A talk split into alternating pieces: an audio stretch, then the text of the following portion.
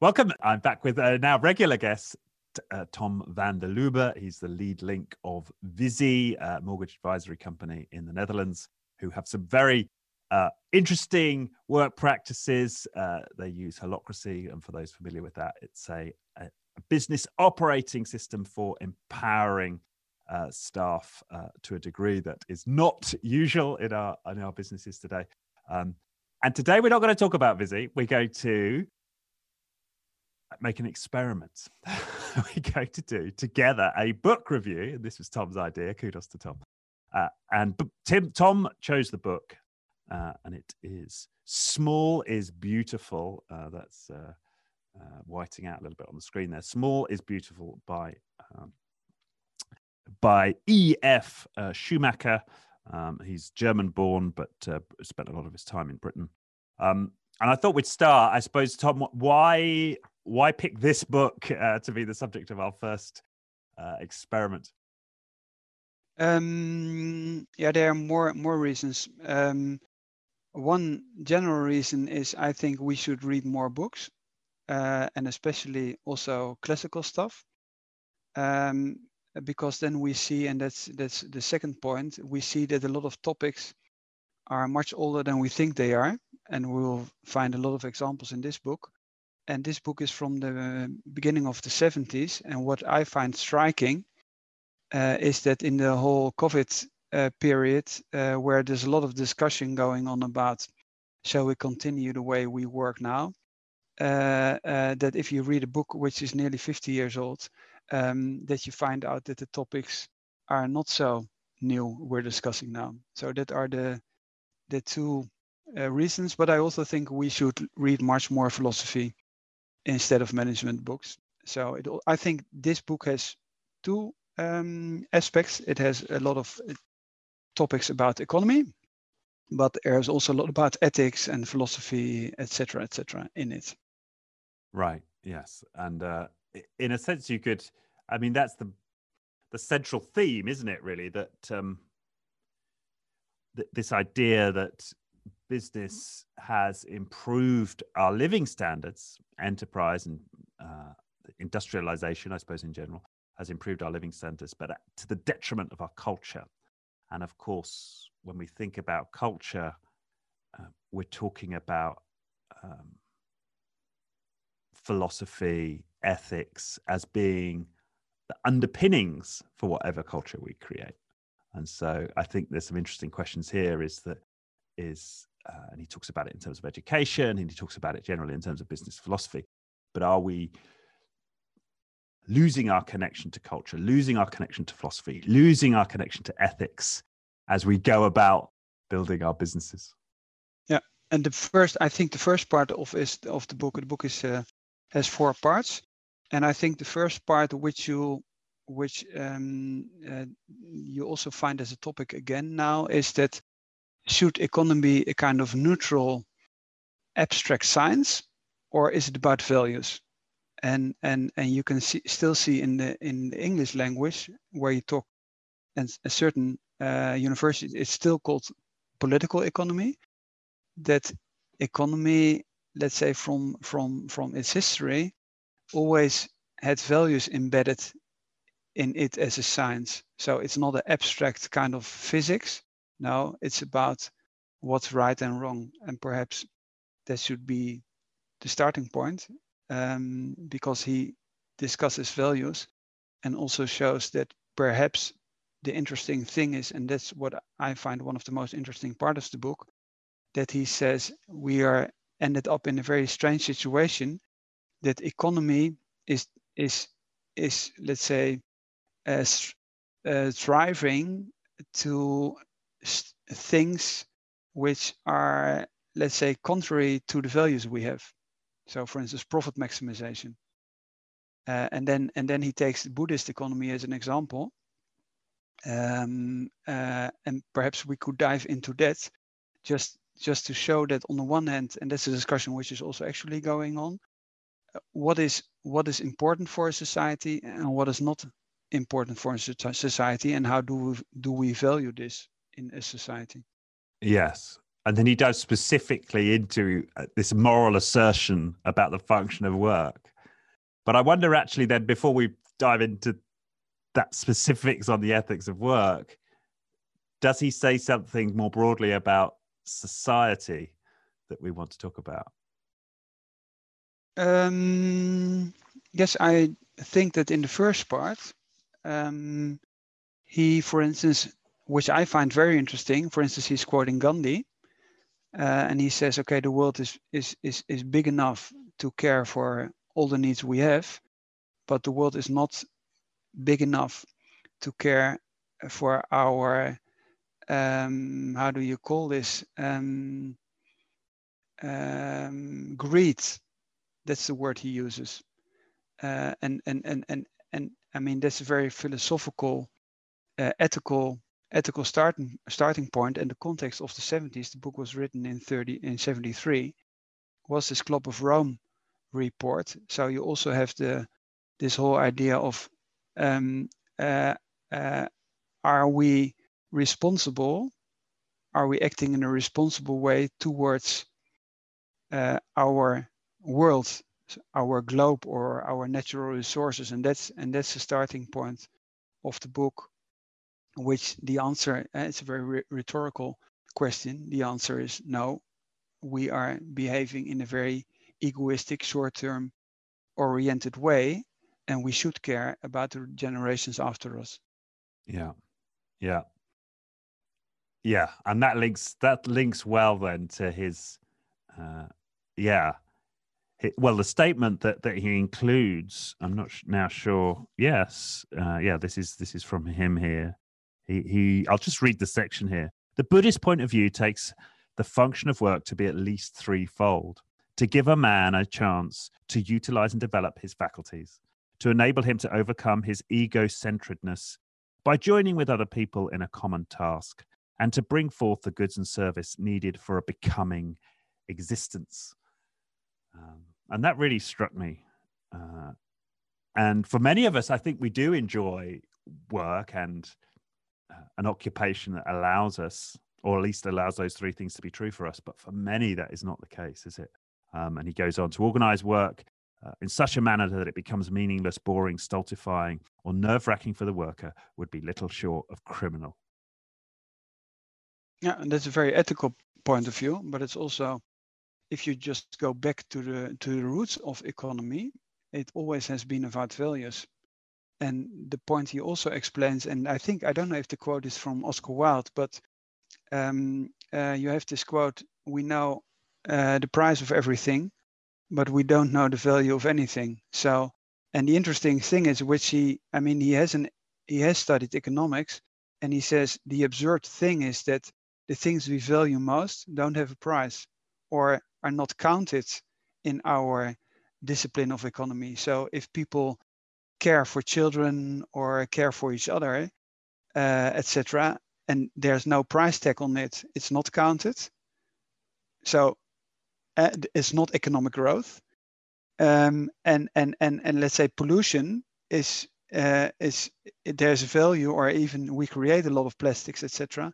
And there you have exactly the other way around. So, and then he even asked the question if this way of uh, let's say behaving or or uh, let's say the way we we act in this economic discipline is this even counterproductive in becoming a better world? So that this discipline which from a starting point had a value starting point has has been transformed into the opposite because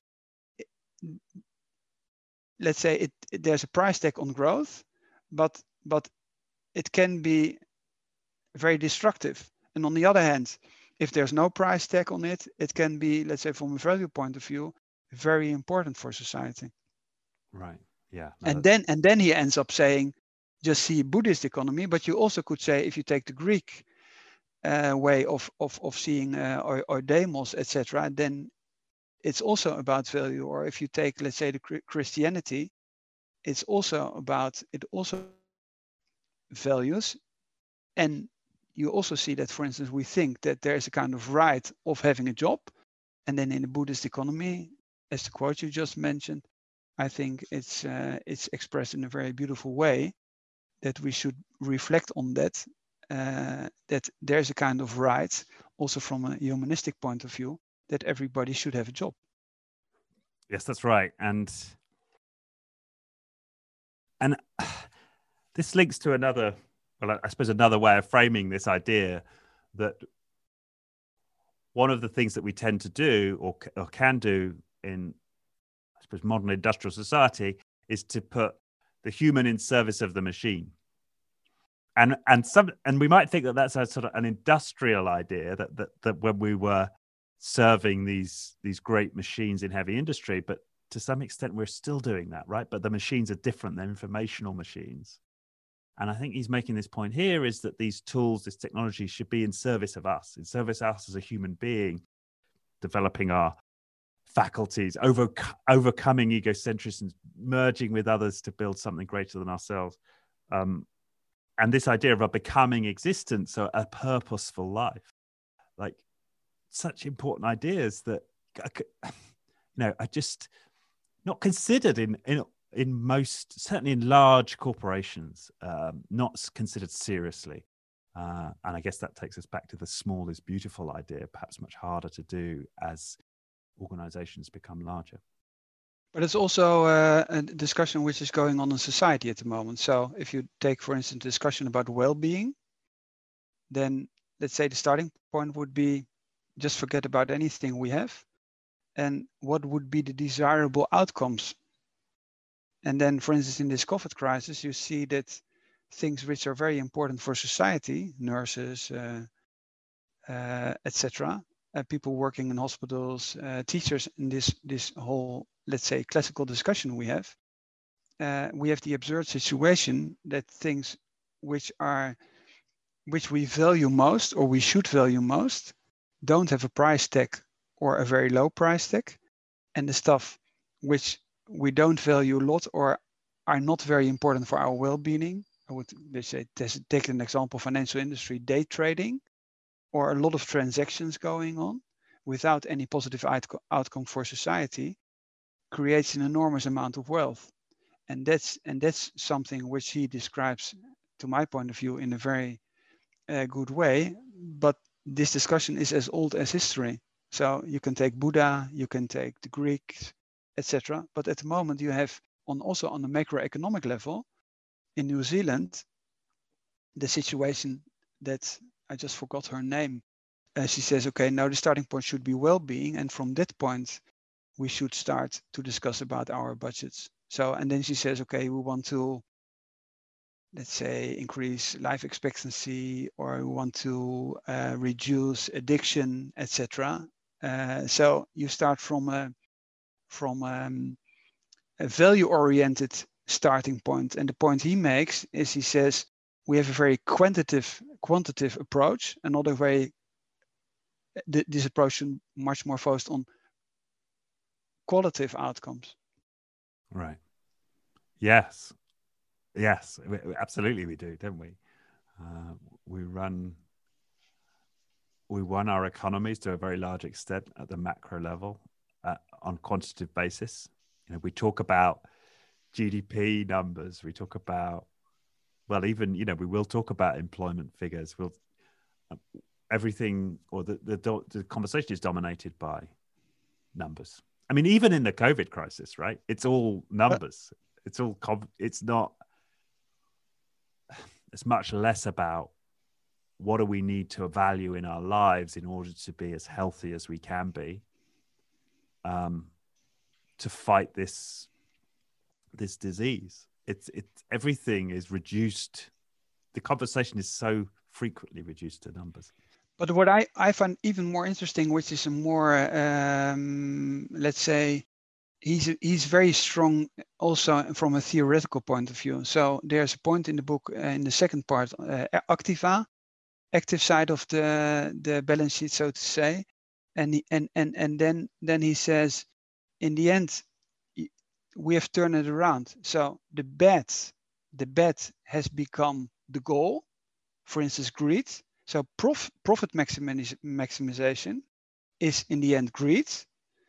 and it doesn't matter eh? the whole discussion about multi-stakeholder eh? and then in the multi-stakeholder de debate it shouldn't be about maximizing profits but in our way of economic thinking at the moment is about maximizing profits. And if you then go back to philosophy etc or religion then profit maximization and harming uh, harming others is is is seen as something very negative. So uh, and then you have the whole discussion about egoism versus altruism. And he says the positive thing is in our economic model is bad. So our old virtues and love and caring for each other and giving away uh, stuff away and treating your clients and suppliers uh, much better and giving them enough space. This this is from our economic way of thinking at the moment. It's a bad thing to do. And and and he says it's a it's a systemic or a systematic problem embedded in in this science of econo- eh, of economics and that's what i find from an international point of view very interesting so he says this whole discipline of of economics is even a barrier to solving our problems yeah and is somebody who has studied economics and has been a professor for economics and has written stuff for Keynes, etc. So that's what I find very interesting. Yeah, he's yeah, in a sense, he's reject he's rejecting the the well the entire basis on which we think about economies. Yeah, and it's the same what you see in the whole de- debate or uh, circular economy.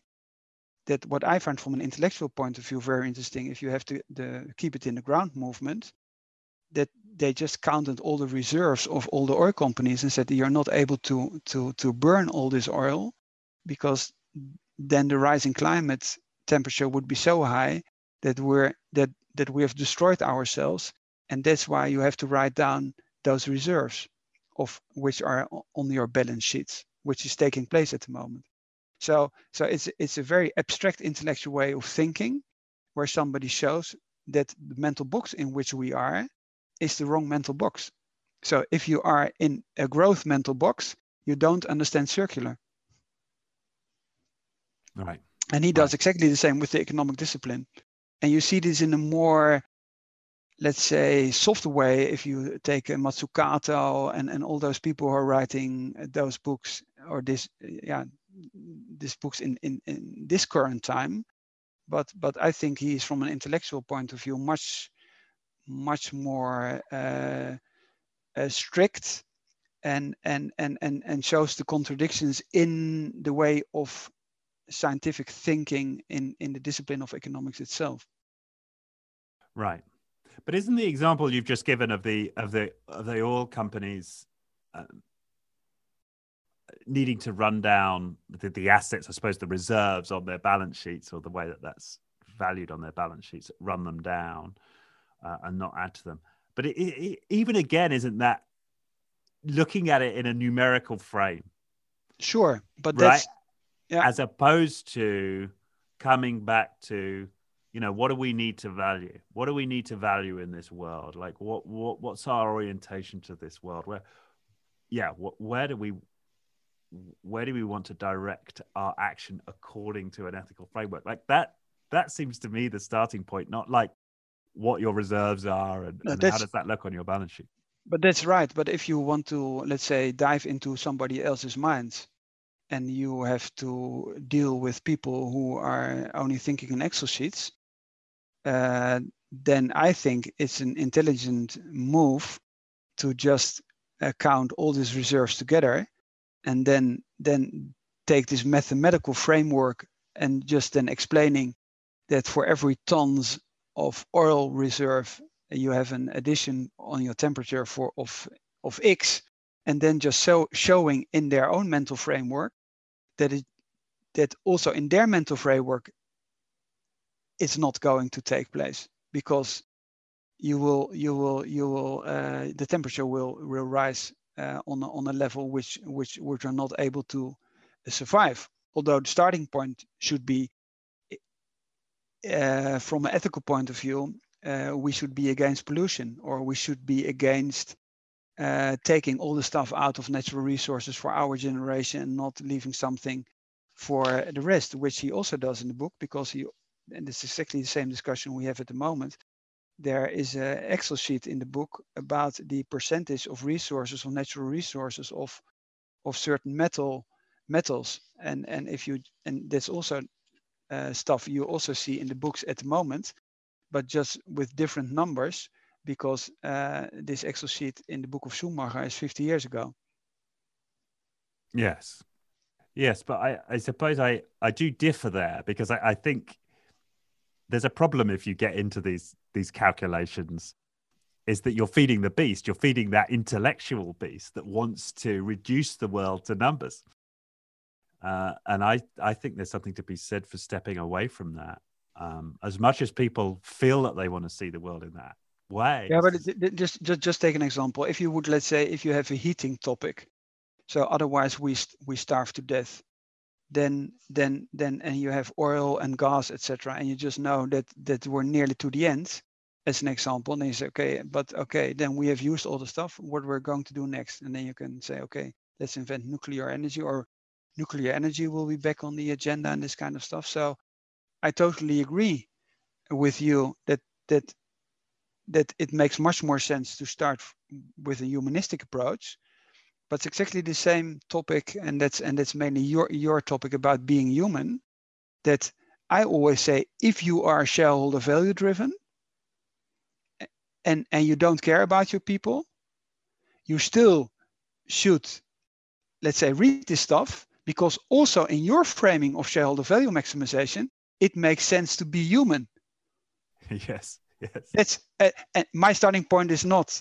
Uh, I mean, I would prefer people to start to have all as a starting point that we should care for others, and and and and and and being human. But if you if if you don't like other people and you just want to squeeze them as much as possible, then I try to to show them that that if they want to maximize their profits, it makes sense from their rational point of view to be more human. Yeah. No, I I, I see what you're saying. Um, sort of meet them at their level uh, and uh, persuade them in terms that, that you know they're already familiar with. Although I think the danger with it is if you, you end up con- perpetuating an intellectual game, um, a rational game, if you like, um, and I think in the long run, perhaps it's better to to work to connect people more to their heart, to connect people um, more to to myths and stories, even that uh, uh bring the conversation into the realm of ethics and philosophy. Uh, that that gives us a chance to. I think that's the real opportunity for the reset. Okay, but that, that's where that's where we differ. So um, so, uh, for instance, if it's about layoffs, um, I, I, I, I don't want to uh, explain a CFO that from a, a, human point of view, he shouldn't uh, lay off people.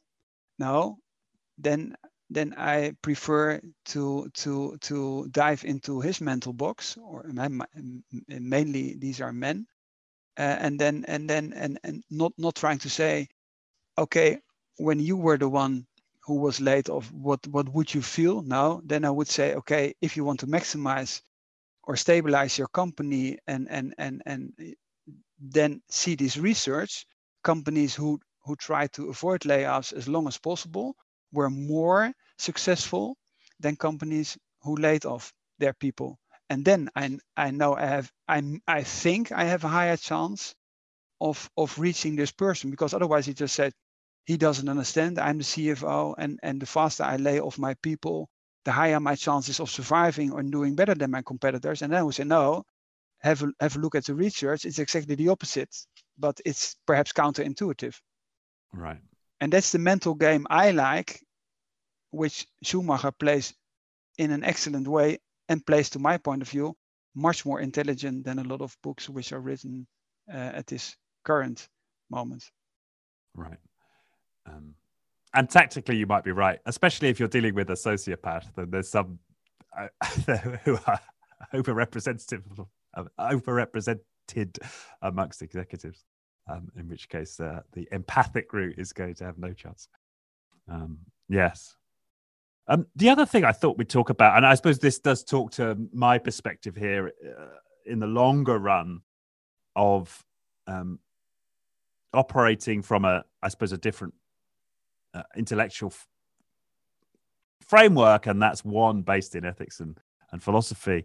Um, and he talks in chapter six about the greatest resource being education and him lamenting the death of metaphysics as he describes it uh, uh, in our in our education and i and it really had me reflecting on my own education you know firstly in school and then as an engineer and so on and i just you know i just recall just how little just how scant was w- regard for um, well, for two things really. One was for sort of ethics and philosophy in and of itself as a topic to explore, as a t- topic to be instructed in. And then, secondly, to be able to link that across the di- disciplines. So, what does yeah, what does it mean to be, let's say, an ethical engineer, or what does it mean to be uh, an, an, an ethical uh, actor, or dancer, or mathematician? Like yeah. joining the dots in a philosophical framework just was not part at all of, of, of my education. And I think he makes a very powerful point uh, in chapter six around that. And he also, but there again, he shows that, um, for instance, I mean, I, I wrote an article, less is more, uh, but also, let's say, from, um, I mean, there's a lot of research is done um, that that that more for instance, wealth doesn't make you happier. So, so, and, and then you even can go further that it's counterproductive. And let's say you also know from families, I mean, that's what we call they are spoiled. So, so, so we still have in our language, in our way of behaving. And if you, eh, if you talk about children, to, uh, it should be a balance. If we spoil them, they will be unhappy but then on a systematic level in society we're doing all the time we're doing this eh? so it's it's it, the main thing is that we have too much of everything so uh, the, all the mental issues uh, addiction uh, it, it, it's not that we're starving to death. No we have too much sugar we have too much etc etc so and, and and that's also something he shows but there's a lot of research done. So people who have won the lottery they're not happier afterwards. But we think that if we win the lottery we will be happier. And then i say look at the research um, again on the research. It's even it's even the opposite so it's better not to win the lottery right yes but that's that's that's the intellectual uh, scientific game i like uh, a lot but also, for instance, a par- paradox of choice. So the more choices you have, the more the more you you're not sure uh, what shall I take, and it causes a lot of stress. Yeah, yeah. The great example of that is supermarket shopping. So we've got uh, these German discount uh, supermarkets, and occasionally I'll go to the one local town. You're in and out in like ten minutes, no stress. There's only two two types of cheese to two types of coffee, like, and uh, and of course the paradox there is that often they're very good quality because uh, if you're only going to if you're only picking one type of brie, let's say, you're going to make sure it's a good one. And that's and that's what he, for instance, uh, uh, describes, and he says, okay, this whole mass production, it's it's it's dehumanizing, uh, but that's on a lot of le- levels. Eh? It's on the one hand, if, for instance, those people who have uh, read Harari, when when I read this book, I thought, okay, Harari has has also read Schumacher, because the whole topic of how do we treat uh, animals, and then he also takes Buddhism again. It's it's it's it's exactly the discussion we have at the moment. Uh, you're referring to Harari, uh, Homo sapiens, yeah, right? Yeah. Yeah. Um, and so, for those who haven't read that book, because I haven't read that book, tell us tell us the linkage there, because no, he says, I mean, there's a lot of, I mean, there's also nothing new, but a lot of people say, okay, the way you treat uh, animals says also something about our own mental uh, situation we're in. And I mean, the Buddhists have the most extreme way. And it's these monks, they are waving the flies away because they are not allowed to to to to step on them. Um, and Harari has, has also put it in, in, in a more modern uh, context, but he also says, okay, what gives us the right to treat our animals like this? And does it say something about uh, the way we behave as human beings also in our connection to each other? Right. Uh, it's so it's it's uh, in German you would say verdinglichung.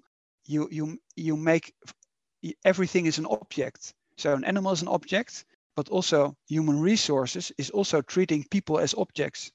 You're not treating them as human beings. That's why I, I dislike the word HR, because a resource is is taking the humanity out of out of uh, the word, so to say, and that's something he also describes, uh, and, and and and says that in the way we are harming ourselves by, and then also let's say science plays a role or machines plays a role, uh, but but it's it should be a much more fundamental discussion about also about language. He talks a lot about language as well. Yeah. And Harari, yeah. Harari, Harari is uh, is I mean probably somebody a lot of people uh, read at the moment, um, but he, he does exactly the same. Yeah and that's that's so true. Um, we had a guest on the show, Jamie Cato, who was uh, um, got quite aggressive with me in the podcast, uh, asking me if I if I still went to supermarkets because supermarkets are complicit in the um, mass genocide of certain species, right? And if you look at it, you know, if you look at industrial farming, in a sense, that's exactly what it is. Um, and uh, we don't we don't kill our well we don't intentionally kill our employees though of course um, we do know that one of the biggest causes of death for human beings is workplace stress so in a yep. sense our, our industrial um, culture is killing human beings um, and it's certainly having this effect, as you say, of robbing society to some degree of its culture and and us as individuals of our humanity. I, I, think that's you know absolutely right, and we can look to the way we treat animals as for an indicator of who we are. And another another uh, good example, um, which where you can also see that from an individ- individualistic point of view, it may seem that you can optimize your own individual situation, but in the end it's also counterproductive for your own individual situation. And he takes as an example for instance uh, security. And at the moment with trump and the us is a very good example. And you have those movies uh, of people who are closing not closing the door uh, more uh, that, that that that or also life expectancy. Life expectancy is going down in the us so or or if the chance of of being killed or robbed which which which which harms your your your mental status uh, uh, uh, then then we should reflect on that and say okay a more equal way of wealth distribution will also be better for myself although i'm rich right. and, and and and that's that's something so if let's say if people are enormously rich but they have to put a fence around their houses and the chance that their children are kidnapped or um, there are a lot of let's say people behind bars or or there are a lot of um, people driving with alcohol because of misery etc then then the chance is much higher uh, that your life expectancy goes down. And that's exactly what's what's happening. So also for your own individual individual situation it can be it makes sense to to let's say more focused on on on a general uh, um, let's say well-being of of of other people. And I'm, and then i'm not talking about that for instance giving away gives you as a person uh, a very positive feedback. No i'm just also taking it very abstract that that at a certain point it makes sense to to think in a more collective way because it will be positive for your own individual goals. Right.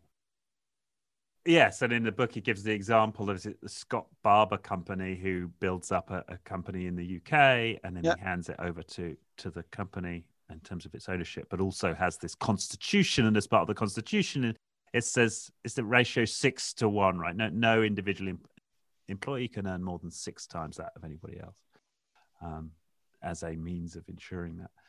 Um, but but I also think there's this the broader context again, and it comes back to his phrase as death of metaphysics. Is what you're describing there is a kind of a long run wise view of what happens if we allow inequality to um, rise too steeply or to get to an extent uh, to greater degree um, that can kind of guide us in our moral choices um, and it, it, doesn't exist in our early training right the, the, the sort of the the that wisdom isn't passed on we're not we're not encouraged to ask ourselves those questions to think in those times um, in those terms should i say I, I think that I think that's I suppose why he gives it such prominence is this this greatest resource education. I keep coming back to that. Like, and I just look at my own moral training or, or lack of it. I, I can't remember having conversations of that nature growing up.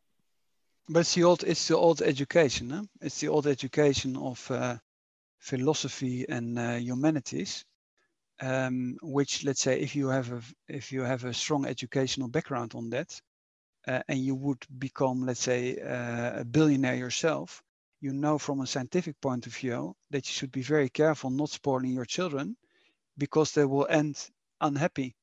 So if you know from a from a scientific point of view that that that happiness as a as a as a uh, or fulfillment is is the better word than happiness, but if if if that people should have the opportunity to find fulfillment by doing things on their own, then the old idea is that that you should invest in education.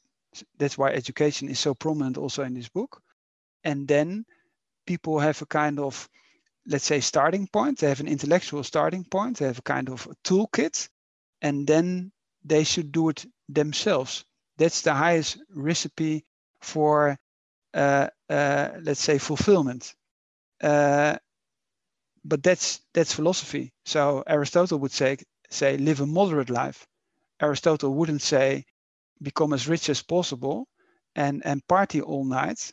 Um, uh, no, uh, it's about it's about moderation all the time. And we don't live in a time where let's say or, Aristotle is dominant and we tell each other live a moderate life. No, it's about who has the biggest house and and how many square meters Jeff Bezos just bought, and uh, how big is your ship, and uh, what's your private jet, etc. From an from an from a philosophical point of view, it's it's the best recipe for ending unhappy. Yeah, right. Yes. Yeah, and, and look at it in, culture right now. I mean, the unhappiness rates are increasing. You've only got to turn on the news to see how culture has degraded um, in recent times and also as i as i think about this we think of education or certainly i think of it as schooling um, but also again because of the way as societies we've become much more mobile we've tended to concentrate capital into cities and opportunity into cities people move around a lot more. Um, i wasn't i was barely exposed to my grandparents growing up. And it may be grandparents who would have had that slightly longer term view who had accumulated more wisdom might have been more interested in having more philosophical conversations with me, let's say, I, I had almost no contact with them. Um, so I, I think there are many facets to our current culture that um, mitigate against having this kind of training in youth. That's why I always uh, like to to talk to people who don't have um, agenda anymore. So your own parents have agenda; they want you to be successful, between brackets and and let's say the older generation is wouldn't be much more uh, let's say has more reflection uh, and I would say now it's about being happy or uh, in balance etc perhaps it's changing a little bit because people are much older nowadays when they get children. Uh, so I mean I'm I'm 52 and I have two small children and I think I'm I'm more relaxed on this topic than if I would have would have been a father let's say 20 years earlier. And then perhaps this whole idea of succeeding in society and having having great uh, notes in school uh, would be perhaps more prominent because I, I have a little bit more life experience, and I see that, let's say, becoming a CEO of a stock listed company is not something which will make you happy because I know too many who reached that uh, point and they ended being unhappy and telling other people let's say in a very safe environment i wouldn't i wouldn't choose the same route again but i can't tell openly and yeah. and these are the topics you ha- uh, cover in your podcast a lot yes well in, in, yes indeed um i thought the other thing the other thing I'd, I'd, I'd touch on here, which uh, brings it back to work and, and practicalities a bit uh, in the book, um, and this is within the, the economics, uh, Buddhist economics chapter, chapter four, page 40. Um, and he's talking about the the loom, right? Um, the carpet loom in particular. Um, the power loom is a machine, and its significance as a destroyer of culture lies in the fact that it does the essentially human part of the work. Um, so, so again, the power loom is a machine, and its significance as a destroyer of culture lies in the fact that it does the essentially human part of the work. And so he's linking this machine right the way out to destroying culture because the machine does the human part of the work. And I keep coming back to that idea in the book that we have to put our machines at the service of us. You know, we have to have within our work the ability to express our human qualities uh, with the machines at our service. And so many of our environments don't allow us to do that. And, and thinking back to animals, just the same way we treat animals, you know, big part of the animal welfare movie, movement is about allowing, let's say, a chicken to express its chickenness, right? To scratch and peck yeah. and and and and make friends and climb and fly around, right? So many of our business cultures don't allow us to express our humanness and and apply that human touch to to whatever it is we're working on what I find interesting, um, because we also talked about in the past, and that was the last part uh, of the book, is this whole idea of, um, uh, I mean, also the title, eh, "Small is Beautiful," Uh, but for instance, that's that's something which we, with the whole agile movement and and all those IT companies, are are much more familiar with. Um, is is is that uh, small is beautiful, uh, small teams, agility, and then suddenly suddenly we realize, okay, small is beautiful. Um, uh, and and and then if, if it's more about values, we we're, we're not nearly there, so to say. And in the last part of the book, he, he, he talks about self-organization, subsidiarity, um, about too many rules, uh, and, and also their uh, uh, values, because values uh, are very efficient. So if you don't have a lot of values, or if you're not very value oriented, you have this whole compliance a culture dominated by lawyers who, who, who earn a lot and, and don't contribute anything to society, so to say. So there, in this whole organizational uh, uh, stuff or topic, there we are we are because of the whole agility movement are much closer to to his ideas, I guess, uh, than than than on on the um, let's say in the other in the other chapters of the book. Yeah, and I think another thread in in the agility movement is craftsmanship which again yep. is about me expressing my putting my human touch on whatever the artifact is, be it software or anything else, and working in a small teams where I can be recognized as an individual. I can build relationships. I can express my humanity. I can have sort of natural experiences at work. Uh, yeah, this is this is so you know so so important as an idea, uh, and uh, yeah, and the small is beautiful small as a team but also small in a sense of the of the work it's like i'm not i'm not like a small part of like big work i'm i've got some autonomy and some ownership of a small chunk of that work that i can call my own i can apply my touch to um, and uh, i think we also see it in the in in etsy let's say so i'm trying to wean myself off amazon and one of the places i go to is etsy Mm-hmm. And that's a sort of successful community of people in small batch productions, yeah. hand finished products. Yeah. Um, that's a very good example. yeah, this is this is almost the counter movement. I think this is more um, Schumacherian, let's say, in its ethos. Uh, and I hear that more and more, like people trying to coming to this realization that you know, cheap isn't good. cheap is, or at least isn't necessary. Yeah, and also, and also that is uh, on the one hand you have globalization, and other people people are um, rediscovering their neighborhoods.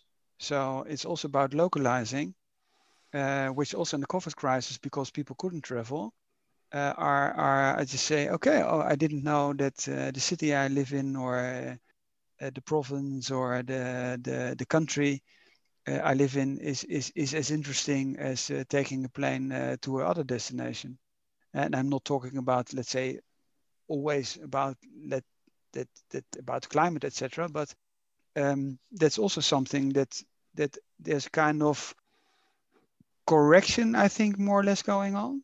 Um, uh, that that that traveling a lot um, has sometimes positive sides, but also a lot of negative sides uh, on your family life, etc. Um, so I'm I'm I'm I'm very curious when the crisis is over what what will stay and where will we go back to the old normal or are we able to to invent a kind of new normal and i think that a lot of people who uh, had to commute a, a, a long uh, as long distances uh, are are really uh, questioning if they want to do this in the future yeah i mean I, i'm really hopeful and of course there are indicators in both directions because a lot of the the big firms have got a lot bigger. We've lost a huge number of small businesses. So in some ways, this uh, give governments have got a lot bigger, right? they've they've built up much bigger, you know, uh, debt piles as a result of this, which they're going to need to pay off somehow, right? Which probably means bringing more people at higher levels into the sort of tax catchment. So on the one hand, all of those big entities have got smaller, and a lot of the smaller entities have been killed off. And as you say, there perhaps is, looking from a hopeful perspective, an opportunity to grow back smaller, not build back better, grow back smaller, grow back more locally. Yeah, and to put some uh, some some some discussion uh, into it, um, uh, it also is interesting to see what will happen about this whole role of the state. Because in the past we said everything should be private and we don't need the state because just uh, just just leave us leave us alone. We as a business community we don't need them.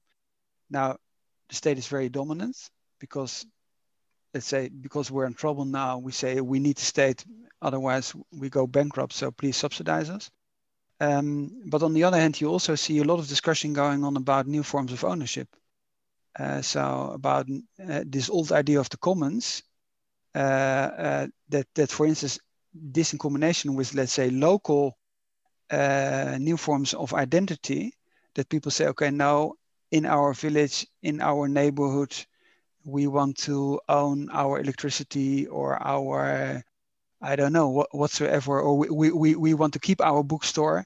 We don't want to be anything bought on Amazon, etc. So so what I find very interesting is that this in this that in this last uh, chapter of the book, um, you have a lot of discussion uh, 50 years ago about all these different forms of steward ownership and collective ownership. Yeah, and I we spoke about this before the show, and I I, I think the idea of well, he the first point he makes, I think, which is important, is that um, the by creating more owners of a business, you don't just enhance the quantity of owners, right? You enhance the quality of ownership.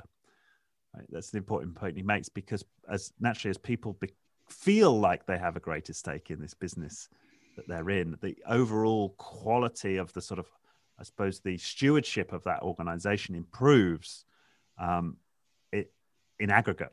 And I thought that was a that was an important point. Um, but the company he was, uh, let's say, he founded or he was uh, acting as an advisor still exists. So I don't know if you ever have interviewed people of this company. It could be interesting because yeah.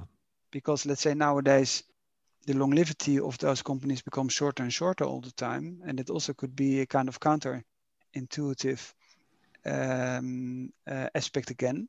That by giving away your, it is also this whole idea of swarm intelligence.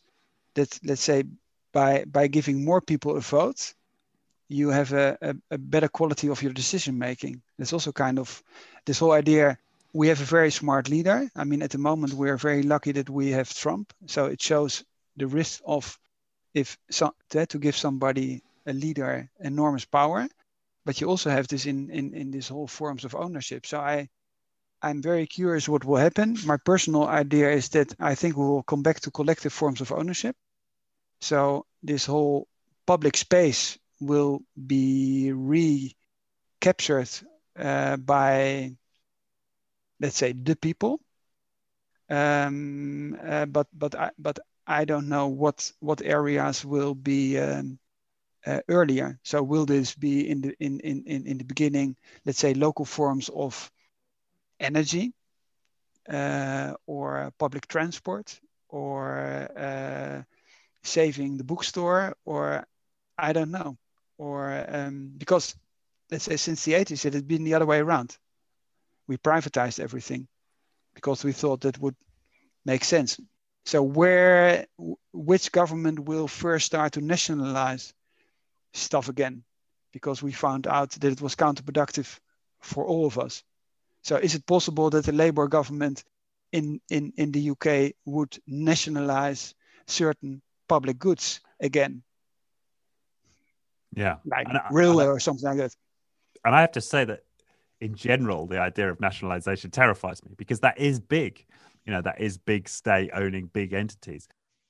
On the contrary, this idea of a local community taking stewardship of, let's say, their electricity production or let's say their internet provision, something along that line, that that's that along those lines, actually, I think could enhance our yeah can it can enhance our culture and give us greater connection to our you know infrastructure and uh, give us a, a willingness to um, to look after our environment uh, in a different way. But I, I think the idea of yeah, I wanted to provoke you a little bit. So, yeah. for instance, in, in in Zurich where I live, the the the the city electricity it's owned by the people. So if you want to privatize this, you have to do a plebiscite it's called plebiscite, and yeah, so you, you have to public you, vote. Yeah. You, you have to do a public vote, and then people say no, we're, we're against it.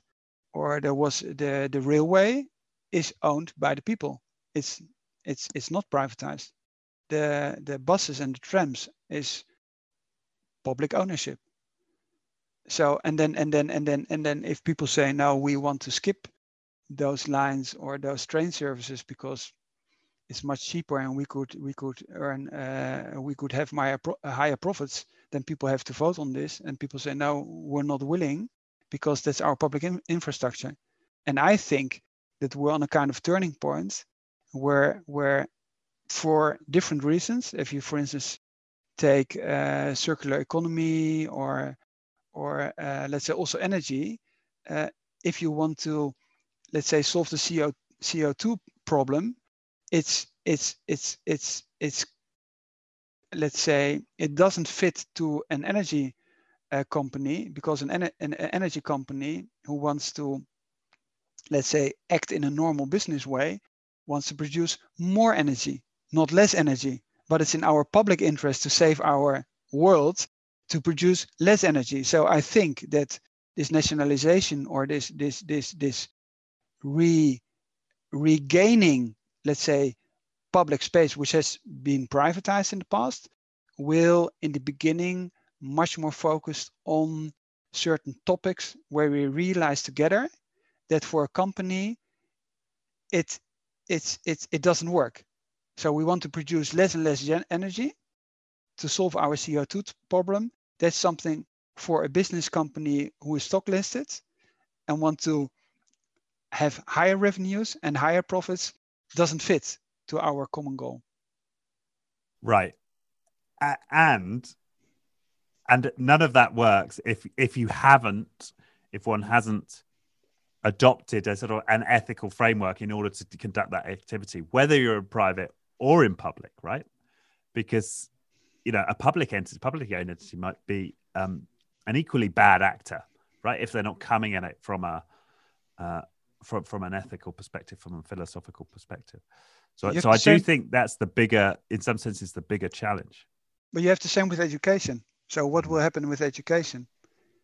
in in for instance the US. So if if if if college fees become higher and higher all the time, and and now you have this combination of of online, then at a certain point the question is, if we if we want to do something in our country, and if education or social mobility is one of the goals of our society, is it possible to not uh, use video to educate everybody and say, no, no, we're not, we're not sharing this knowledge.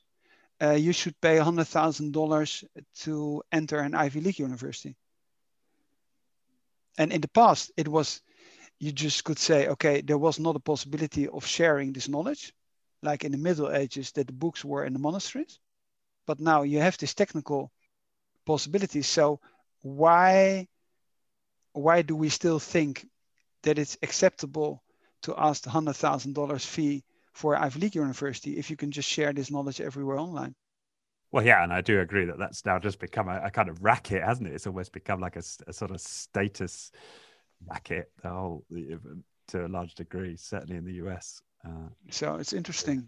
Yeah, but I have to say that I I was educated in pub, you know, publicly funded schools, state mm-hmm. schools as we would call them in the UK, and I was, in a sense, trained to be a sort of mindless consumer, right? Yeah. Uh, and uh, and an unthinking employee to in, in the ways that we've described. So, uh, you know, that's why I have little faith that um, public ownership ownership per se can would necessarily help. However, the idea of a small community, a group of families in a village coming together um, to socialize the cost of a school, let's say, um, with the intent to educate along you know, ethical philosophical lines, that that I'm I'm compelled by that idea, in exactly the same way that I find Schumacher's ideas. You know, small, is beautiful. Um, sh- the shareholders of that enterprise are having an ownership and a stake in it. Uh, yeah. It's, so, uh, who should read this book? everybody, I would say, I would say everybody. What what I find striking and also uh, a little bit disturbing, that that let's say the phase we are in now in this whole COVID crisis, which which let's say um, uh, gave us a lot of reflection, not only about the way we work or home office, etc., but also on the on the bigger uh, as, uh, problems of society, uh, democracy, uh, ecological stuff, flying around, uh, saving airliners, etc. So you have a lot of a lot of discussion going on in the public space. And if you read this, if you read this book, Small's Beautiful, 50 years ago, these are exactly the same topics. And what I found really disturbing is that we didn't, uh, that we're not much further than we were in the 70s, which I found um, uh, really difficult to deal with or to cope with. So, so let's say if people in the current discussion say, no, no, we're we're really uh, going forward and we're going fast, I would say we have to look more into history, or in in this case, in the 70s, just to remind ourselves that much more energy should be put into this debate for real change because otherwise in 50 years we were reading let's say the current books of Mazzucato and all those others, uh, and and nothing really has happened uh, uh, again, and also the whole structure of power is much more dominant in the current times than it was in the 70s. Well, yes, yes. I mean, I, that came up in an interview I did um, last week. Was that we we know the Pareto principle, right? Yeah. 80-20, that yeah 20% of firms in any given market will have 80% of the, the revenue or the or the market share, or whatever it might be. Um, he made the point that in the internet context, you know, with the, the this new level of communication technology that's never existed for us before, it's more like 95 5. Yeah, so we've actually bent the Pareto principle with our modern technology. So, uh, yeah, absolutely. I think it's it's uh, it's it's probably worse than a lot of what Schumacher described. Uh, yeah. So, but for those of us who want to fight the good fight, for those of us who want to take a different direction, uh, certainly I think this would serve as inspiration. Uh, and your broader point of, of reading history, learning from history. Uh, in fact, the same guy I just mentioned suggests that you should every week you should at least read one book or, or read part of one book that was written before we had the printing press, pre Gutenberg. I, uh, oh, it's interesting. I like I liked as a yeah, perhaps perhaps you should also mention that um, um, this book is on the I think I don't know on what list, but you said it's one of the uh, hundred. Oh, most influential books. Yeah. Uh, of of last century. Yeah, I, I, don't recall exactly which list that but, was. But but I, I mean, at the moment when the book was published, it was a bestseller. Yeah. Uh, he um, he also spoke in the U.S. was uh, invited by Carter in the White House, etc. So it was an important book in the in the 70s. And um, and it's funny thing is when when I when I put this uh, on LinkedIn, a lot of people who are much older than I am said, "Oh, it's great, you're reading this book again." I read this when I was on the at the university, etc. So very influential book. Um, and and and I think it really makes sense to read it just to see that the topics we're discussing at the moment were there 50 years ago, and we should really do much more than we than we do at the moment to um, yeah to change our societies. All right. On that note, Tom, thank you very much, and yeah, thank you for bringing this book to my attention. To my attention, to making the suggestion of us doing a podcast on it. I appreciate that. I hope that was useful for people listening. Go buy the book, and uh, yeah, thanks again, Tom. Yeah, thank you, Richard. I hope you enjoyed this episode of You Should Read This with me, Richard Atherton, and my fantastic co host, Tom van der Lubbe. If any of the material in this show resonated with you, if you're thinking perhaps how could I take these ideas and apply them in my own leadership or, or take them forward into my own organization, then I would love to have a conversation with you about that. If that feels like that could be a valuable use of your time, then please do click on the Calendly link in the description for this episode, and that will allow you to book a slot directly into my calendar. And I hope to speak to you soon.